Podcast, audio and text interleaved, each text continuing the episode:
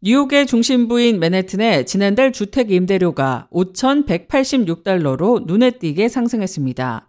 원베드룸의 경우 3,000달러에서 5,000달러 사이의 가격을 나타냈습니다. 뉴욕시 전체 월 평균 임대료는 2,141달러였습니다.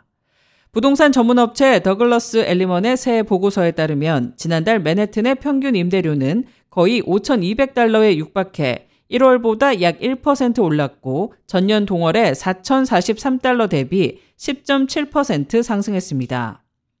맨해튼의 중간 임대료가 5,000달러를 웃돈 것은 2월 기록으로는 사상 최고치입니다. 그 중에서도 침실이 3개 이상인 대형 아파트 수요가 많았습니다. two bed 이하인 중소형 아파트의 평균 임대료는 1년 전보다 5, 6% 오른 반면 대형 아파트는 월 평균 9,592달러로 13% 상승했습니다.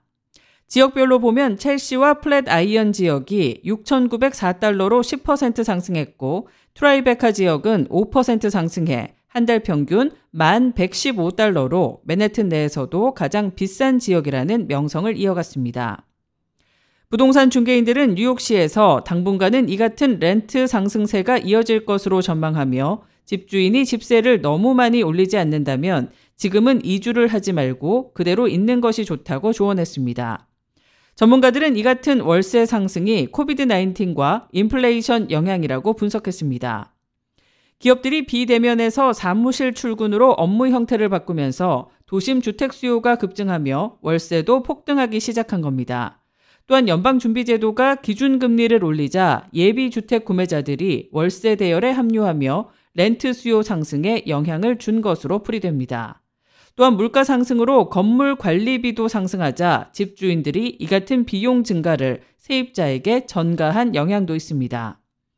수요는 넘치는데 공급이 부족하다 보니 맨해튼뿐 아니라 브루클린이나 퀸즈 같은 뉴욕 다른 지역 아파트 렌트도 급등세입니다.